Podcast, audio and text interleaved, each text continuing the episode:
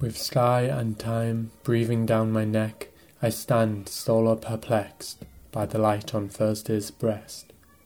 Dressing in cold clothes, quivers of old age spread the landscape of this bodily cage,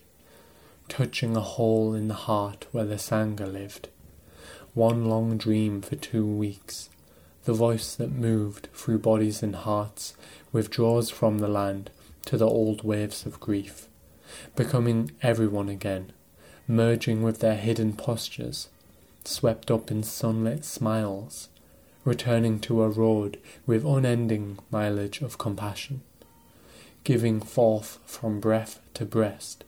a home inside where touch of attention collapses the boundaries of self, other, so long in separation, but beginning again in formation, past horizontal and vertical lines into some unknown virtuous act,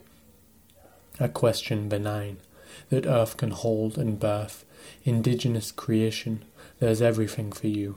the life I've been given, scarred as it may be, forgetful as I've been, you always crack twigs in the silence, so that I can breathe outside of this chained existence of constant decay until matter collapses and I'm left there held by none other than this moment of gravitas.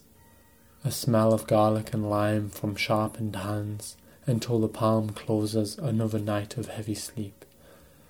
Landing lap to the possibilities of love's becoming morning jewel sober reflection.